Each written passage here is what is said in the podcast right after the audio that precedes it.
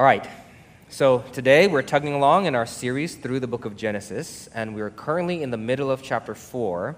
And today we're actually going to go all the way from the middle of chapter 4 to the end of chapter 5. Okay, that's just kind of how the passage breaks down. But starting next Sunday, we're going to take a three week break from Genesis and do a topical series on faith and work. And then after that, we'll come back in Genesis chapter 6 talking about the life of Noah. Okay? But for today, our focus is Genesis chapter 4 till the end of 5.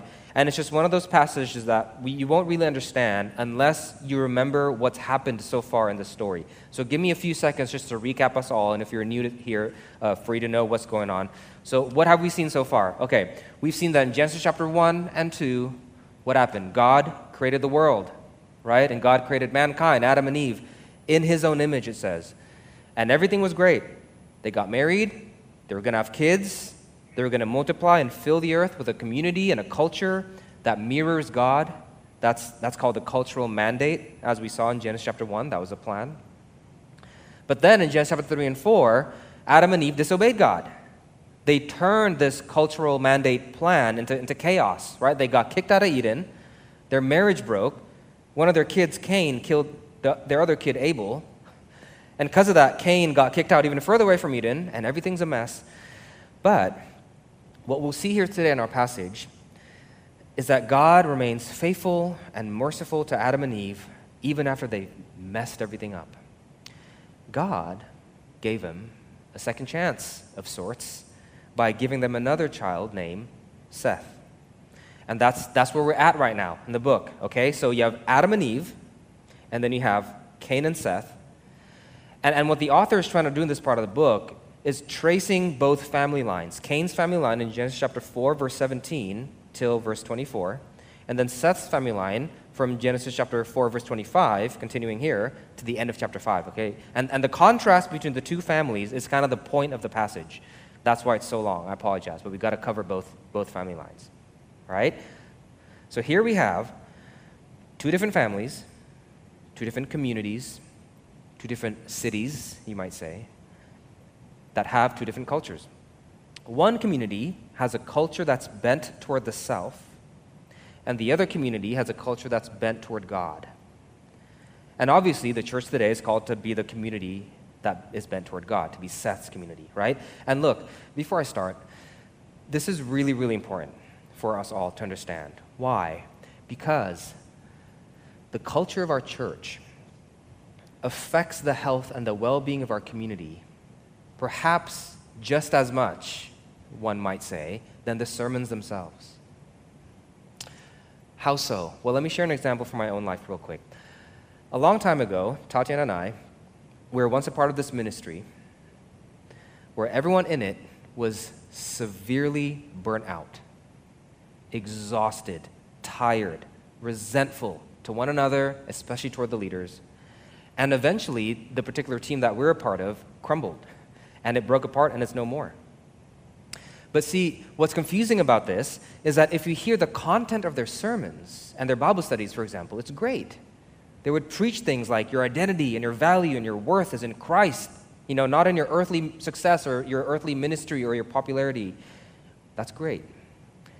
But their culture, however, spoke otherwise.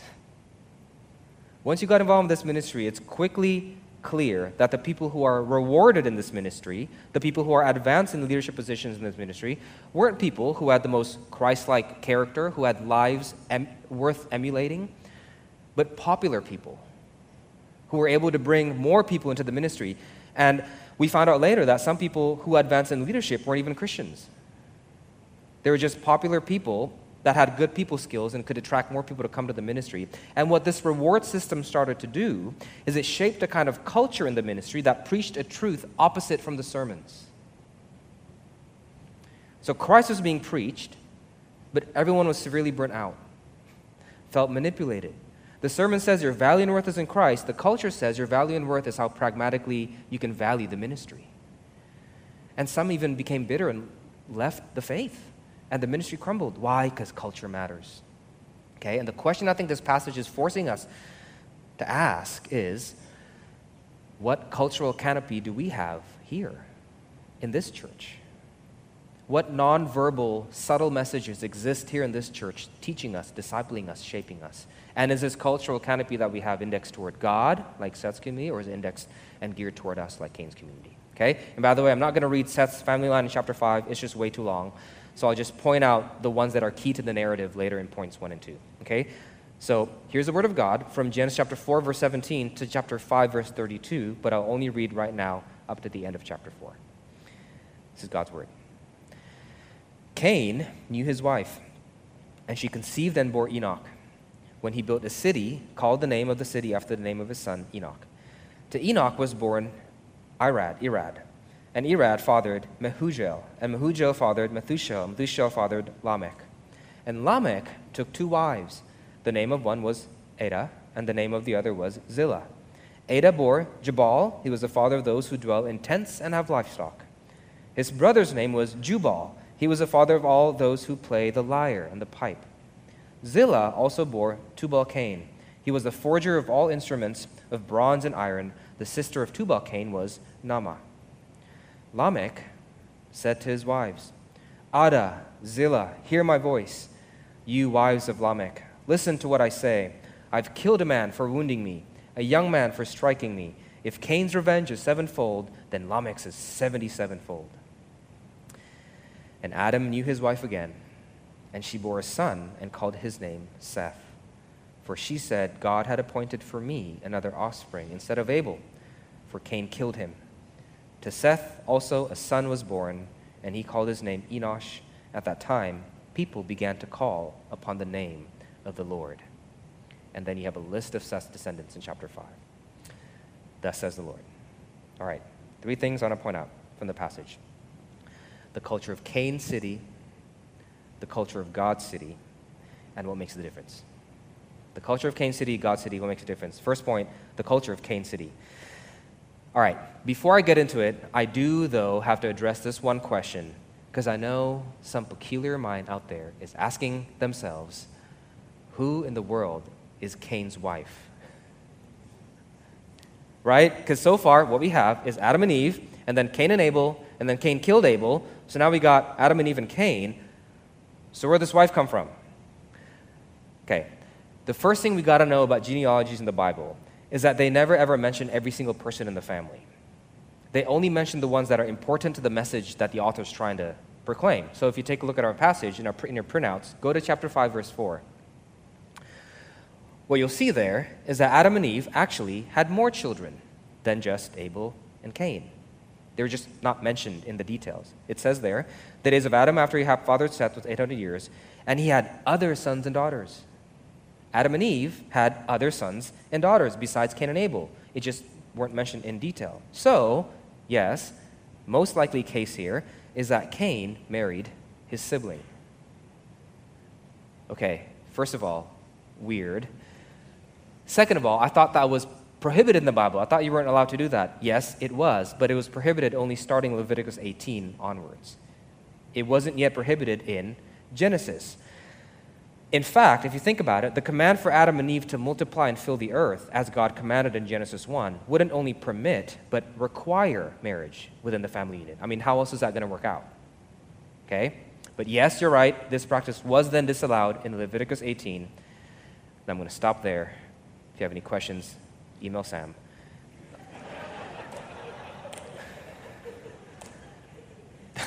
the point here is, okay, that even though Cain sinned and got kicked out, far from Eden, separated from God, he still kind of instinctively carried out the cultural mandate.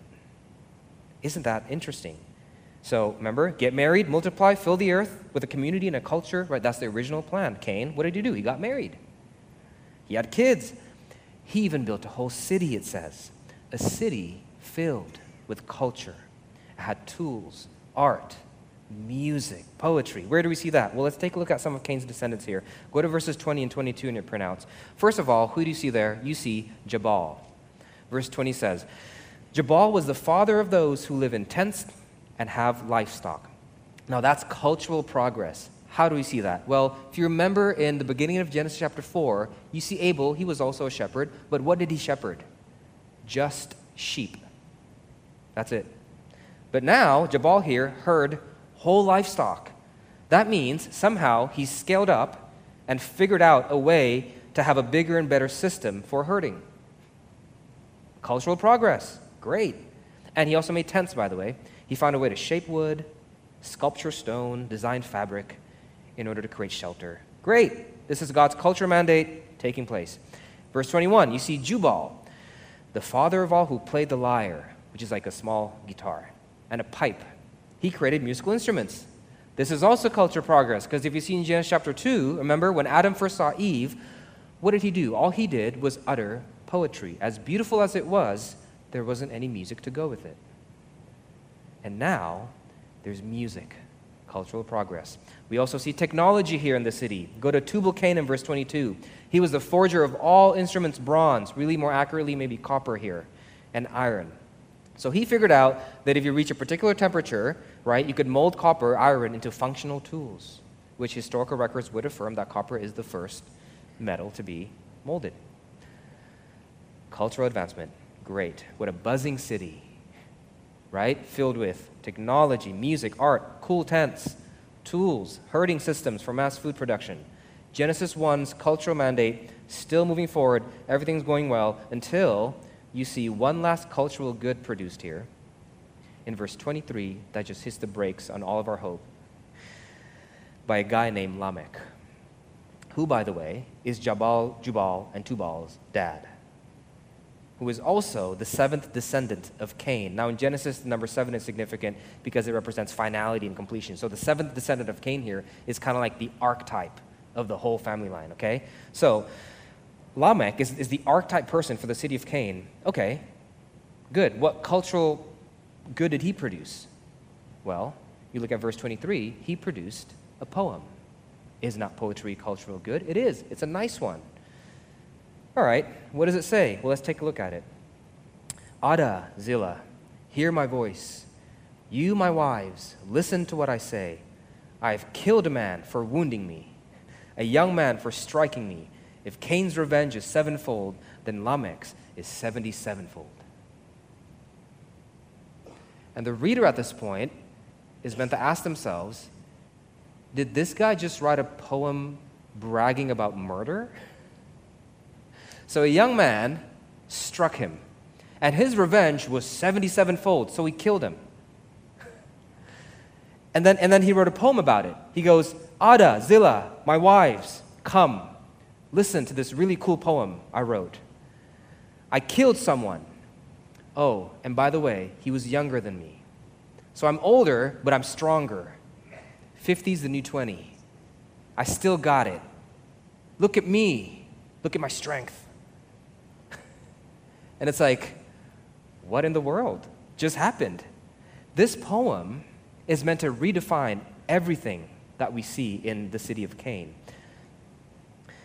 Because now all these cultural goods that we saw made by Jabal, Jubal, and Tubal, uh, Lamech's kids, is overshadowed by the song of their father, the seventh archetypal descendant of Cain. And we start to think maybe these cultural goods weren't made for God. Maybe they're made for the pride and self indulgence of man. And then you start seeing signs everywhere. For example, Lamech, he got married, right? Great, that's part of the culture mandate. Get married. But how many wives did he have? Two wives, Ada and Zillah. That's not what God commanded in Genesis 1. God said a husband and a wife, not a husband and two wives. See, the culture of the city of Cain, as beautiful as it was, as glorious as it may be, is severely marred. And suddenly we start to think what were these iron tools made for? I assume they're made for good, but after reading this poem, I don't know anymore. What were the songs made from this lyre glorifying? What happened in all those tents? What was this technology used for? See, the Bible, in the Bible, culture is not bad. Music's not bad. Tents aren't bad. Technology, movies, music, uh, social media. it's not bad. Advancing these things is a part of the cultural mandate. The question is are these cultural goods that we produce indexed toward God or toward us? And usually it's a mix, right? Right? Great songs with amazing beats have terrible plans for women. Amazing movies with pristine acting glorify the wrong things. See, music's bad, movies bad. No, they're not. They're great. But music and movies indexed toward our carnal desires is bad. And God calls us Christians not to escape or demonize culture, but to create a kind of culture that's indexed toward God, which leads us to our second point the culture of the city of God. Okay, let's take a look at the contrast here between Cain's family and Seth's family. And the contrast begins with Eve, their mother. Rewind in your minds what Eve said in Genesis chapter 4, verse 1, when Cain was first born. Remember what she said? When Cain was born, she said, I got the man. I did it. You know, I got, and there is this vibe of arrogance there in Eve's voice, and it didn't quite work out. Cain also grew in pride, killed Abel. But now look at what she said when Seth was birthed in verse 25. God has appointed for me an offspring instead of Abel, for Cain killed him. There's a much more sober air surrounding Seth's birth compared to Cain's. Not I got him, but God gave him to me. So from the get go, pride marked birth's Cain, but humility marked Seth. But then also, fast forward, look at the seventh descendant of Seth's line here in chapter 5, verse 21 in your printouts. Remember how the seventh descendant is kind of like the archetype form of the family? For Canaan was Lamech, for Seth is this guy named Enoch in chapter 5, verse 21. And Enoch was described there to have walked with God. That's amazing. No one else in this family line is described to walk with God. And then at the end it says that he's righteous. He didn't even die. Look at verse 24. God took him. It's like, what? the only other time this happened in the Testament was with Elijah, who was also so righteous and walked so close, closely with God. He didn't taste physical death, but God kind of took him. That's crazy. I know. But the point here is that the seventh archetypal, archetypal descendant of Seth, Enoch, is supposed to be contrasted with the seventh archetypal descendant of Cain, Lamech. One is righteous and intimate with God, the other is vengeful and self indulgent. And God's people here is called to have Enoch's heart, not Lamech's. That's the point. Because if we have Enoch's heart, that's the kind of heart we need to have in order to create a kind of culture that's oriented toward God. It starts with our hearts. And this is what I believe chapter 4, verse 26 hints to. Look at chapter 4, verse 26. It says there that during those days, the descendants of Seth started to call upon the name of the Lord. Call upon the name of the Lord. Now, that phrase in the Old Testament, whenever someone calls upon the name of the Lord, that's more than just like a personal individual prayer. That's to describe a proper worship service of sorts. So Seth's descendants here started to have worship services of sorts, pointing to what? Future temple practices that happened in the Old Testament when Israel, God's people, would come together and do worship services. Now, stick with me here for a second. If you think about the Old Testament temple worships that happen in the Old Testament, what's all involved? in these temple worships? Did it not also involve music and poetry? Remember Psalm 33? Does it say? Shout for joy in the Lord, O you righteous. Praise befits the upright. Give thanks to the Lord with the lyre. Make melody to him with a harp of ten strings. Sing to him a new song. Play skillfully on the strings with loud shouts. It involved music, poetry, lyres. Did it not also involve a tent? Where did God's presence reside in the Old Testament during these worship services? In a tent, skillfully made, skillfully woven. And guess what material was used a lot in making this temple tent of worship? Copper for the basin of washing in Exodus chapter 30 is specifically made from molded copper. Look, Here's a point. Here's a call for us Christians don't run away or demonize culture. You can't. Instead, participate in making a culture that's indexed toward God instead of pride and self indulgence. And, and we got to take this seriously. It's not just some side note principle that we can afford to not do. This, is, this deeply affects you and the people that you love. How?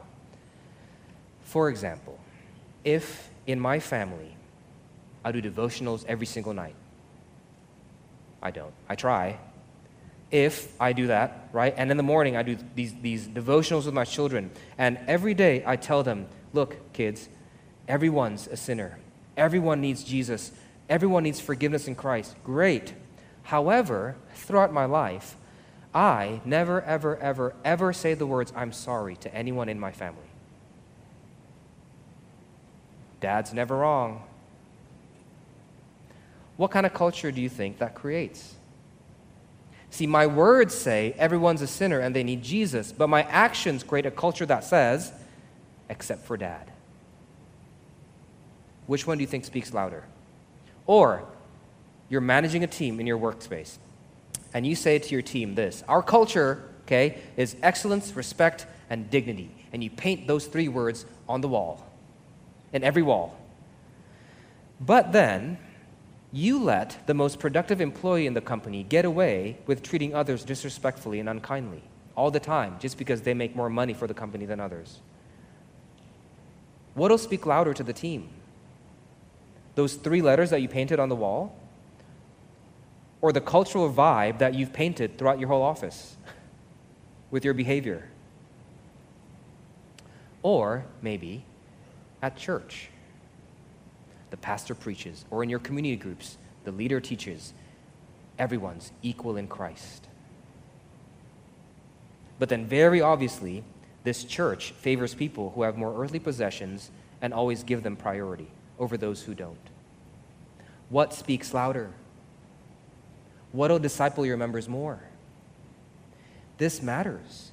Everything we say, everything we do, contribute to the culture, our method of choosing friends, which child we reward more than the other, the amount of time we hold on to grudges for, how we treat our helpers at home, how you go on dates, what we say, what we don't say, name it. Everything we do, like it or not, all these small decisions compound to a larger cultural canopy that surrounds and infects everyone in it. And our task, Christian, is not to escape that cultural canopy. That's impossible. Our task is to participate in indexing that cultural canopy toward God. That's the call here. How? Let's go to our last point. What makes the difference between the city of Cain and the city of God. Now, let's just first admit that this is a scary thing to admit, right? And to realize, because, you know, if we really scrutinize our culture here, Covenant City Church, if we really, really scrutinize the invisible canopy around us that's preaching sermons after the sermon's done, I think what we find is that there's a lot of cracks. It's flawed. And how about the invisible canopy surrounding your family or your marriage? You, will find it flawed as well. And it's like, okay, now I'm worried. well, good. The first step to fixing something usually is being worried about it, realizing that it's not perfect. And we got to do that. If we're on a CCC, do we not have Cain like vibes going around here? I mean, hopefully it's not too bad. But let's get over ourselves, you know? It's here. It's here. It's in every church. It's in every family. It's in every friend group. It's in every community. But don't be discouraged. Because even if we had the most perfect culture ever, that won't save us either.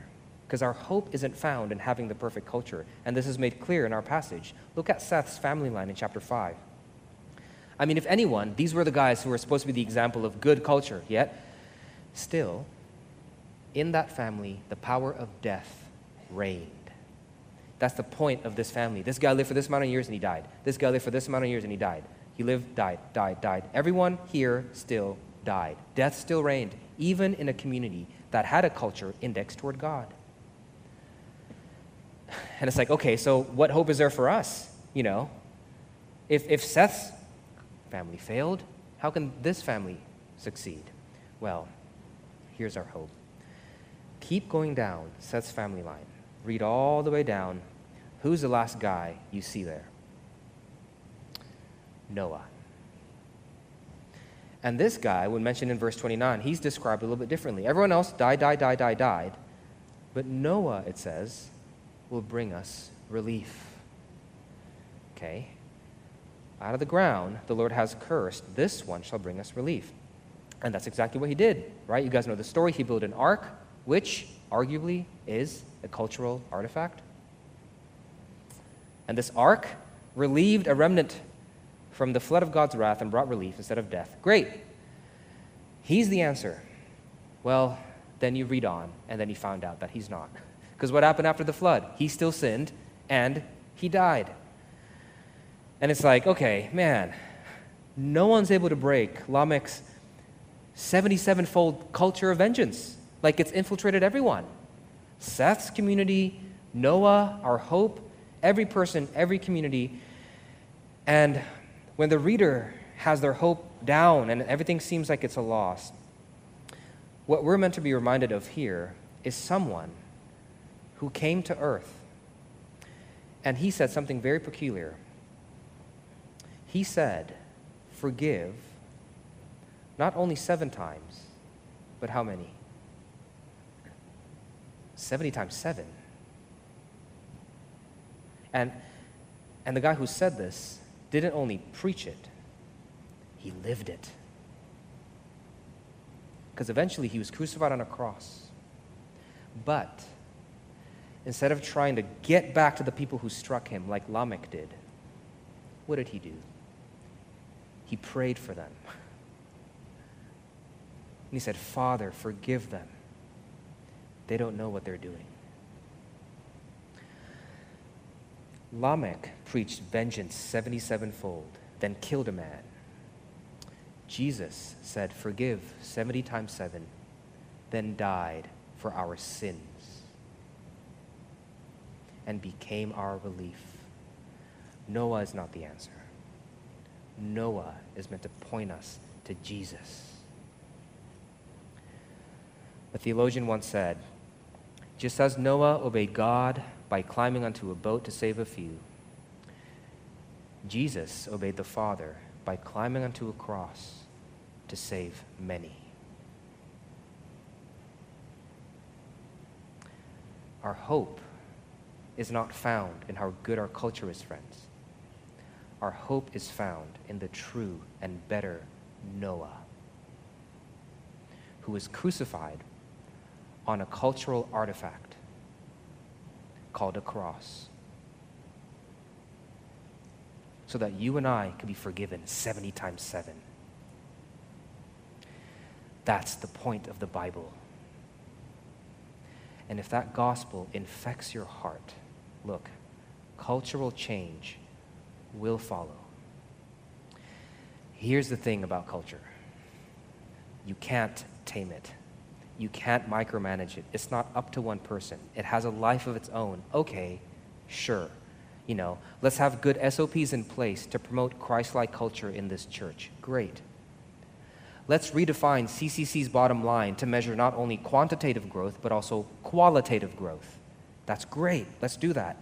Let's make sure that the Leaders in Training program, which some of you are currently in right now, to be shaped in such a way that it points the right leaders into the right place awesome. All these things are, are, are, great, and we need to continue to work on them. But look, at the end of the day, that's only going to touch the surface of culture making. At the end of the day, it depends on your heart, Christian. It depends on whether or not the germinating seed upon which your behavior grows out of is Lamech like or Christ like. There's no shortcut to it. No SOP, no KPI, no training program in this church can replace authentic, gospel humbled hearts. And I can't make those. I can't make those. I can barely make it in my own heart. All I can do, all we can do, is direct our attention upon Jesus, who's relieved us from God's wrath, not with a wooden ark, but on a wooden cross. And then hope and pray and beg that the Spirit lights a gospel flame in our hearts hot enough to forge a culture fit to represent the city of God. That's all we can do. Let's do that. Let's turn our eyes upon Jesus and beg that the Spirit, which shaped such a canopy here, we depend on it. May we be molded more like Seth's community rather than the citizens of Cain as we continue to represent him in this city that we love. Would you turn your eyes to Christ with me and pray for this? I hope you will. Let's do that right now.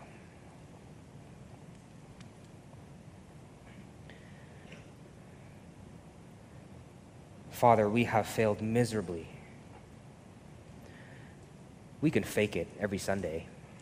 We can put the right songs with the right lyrics. We can preach the right sermons with the right words. We can have the right liturgy, have the right questions for a community group. And all these things are great and help us to continue to do so faithfully to you and your word.